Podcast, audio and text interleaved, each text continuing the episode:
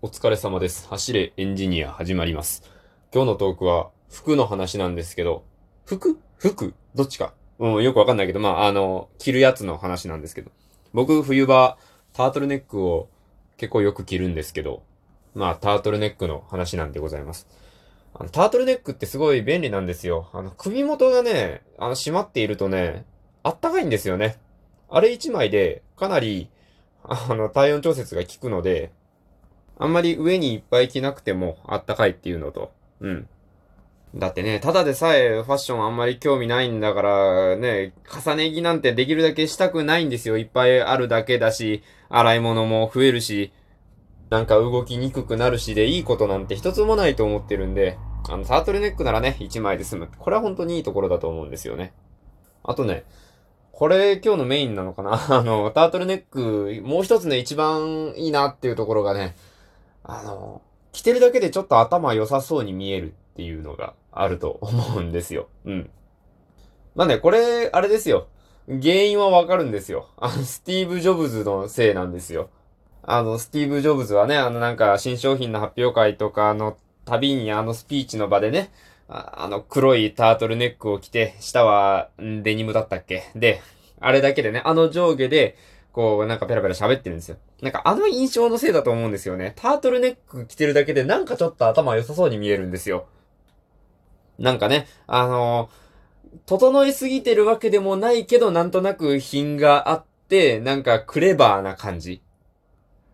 これはね、本当にありがたいですよ。あの、あんまり、こう、親しみ深くないって言ったらあれですけど、初めて会うような人とね、あなんか飲んだり食ったりするときにね、余計なこと喋ってボロが出てバカだと思われたくないときにタートルネックを着て、あんまり喋らんでおくと、なんか勝手にちょっと頭いい風に見えるっていう、これはね、本当に便利。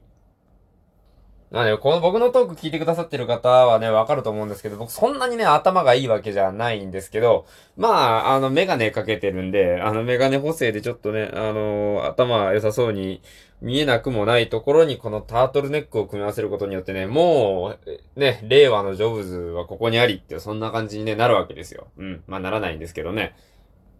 まあ、ただね、これも言ったかもしれないな。あの、タートルネック一つね、ものすごいネックがありましてね。あ、これ別にシャレじゃないですよ。あの、タートルネックとネックをかけた面白いギャグっていうわけじゃないんですけど、あの、すごいピチッとしてるからね。それがいいところでもあるんですけど、あの、痩せとるのがすごい目立つんですよ。結構ね、あの、筋肉とかがこう、隆々としている方はね、問題ないと思うんですけど、僕みたいな、こう、吹けば飛ぶような、あの、人間にとって、あの細さは割と致命的でですね、不健康な感じがすごいするんですよね。だから、あの、一枚で、いい、一枚で頭良さす、良さそうに見えるとさっき言った下の根も乾かぬうちに言うのもなんなんですけどね、これね、結構、深刻なんですよね。ほんとね、細ってなるんですよ。自分でね、鏡とか見てびっくりするぐらい細くなるんですよ。で、これがね、あの、白とかだったらまだマシなんですけど、黒を着るとね、余計締まって見えて、なんか、頭の大きさに対して肩幅が狭すぎるんじゃないかと。なんかね、普段より狭く見えるんですよ。黒いのを着ると。これをね、解決するにはどうしたらいいんですかね。なんかそんな1日や2日でね、肩幅なんてバーンって太くなったりしないですからね。肩幅急に広くなったら気持ち悪いですからね。なんか、ね、もう本当綿でも肩に詰めるかみたいな、そんぐらいね、狭くなるんですよ。あとはなんかありますかね？タートルネック以外にこうなんか冬場でちょうどええなみたいなやつなんかあるかな？セーター？なんかセーターもちょっとね、賢そうとまでは言わないですけど、なんかこう人当たりが良さそうにね見えますよね。セーターってね、なんかね、あのニットな感じがね。まあでもね、ニットもニットでね、こう脱ぐときバチバチバチってなるし、あの、調節しにくいんですよね。あの、前が開かない系の服って、あの、冬場はね、特にね、屋外は寒いのに屋内に入った途端にえらい空調が暑いみたいなことがね、あるじゃないですか。ありますよね。なんかそういう時に、パーカーとかの前が開くタイプ、フルジップのパーカーとかやったらこうガッと脱げるんですけど、セーターはね、脱げないですよね。脱ごうと思ったらだってもうバチバチバチバチやって髪バババババってグワーっていう、もうね、もうそういうところですよ。これはもうなかなか厳しいですよ。それがなかったらね、セーターももっとこう、積極的に着るのになぁと思うんですよね。なんか、ね、うまい方法ないですかね。なんか、全然こう、切れ目がわからないジッパーとかね、できたら、そういうこともできるかなと思うんですけど、なかなかね、そうもいかないわけで。ね、なんか、冬場に着る服、なんかもっと、バリエーション増やしたいなと思うんですけどね、もうね、ほんと2月頃になったらね、もう僕ほんとそれこそね、適当になってね、下は、あの、なんていうんですか、普通のシャツみたいなやつ着て、あの、上にダウン1枚みたいな。このダウンがあれば、寒さなんて絶対大丈夫だから、下はくっそ薄着みたいなことをね、普通にしだすんですよね。だから本当にね、ファッションとかね、もうファッションのファの字もない感じなんですけど、ね。もうどうしたらいいんですかね？でもね、あの、舐められたら終わりですからね。だから、あの、まあ、ヤクザじゃないですけど、もう舐められたら終わりなんで、タートルネックを着て、こう、なんかインテリに見せかけて、こう、威嚇をしていくことで、まあ、人は、なんとか尊厳を保っているという状態なんですよ。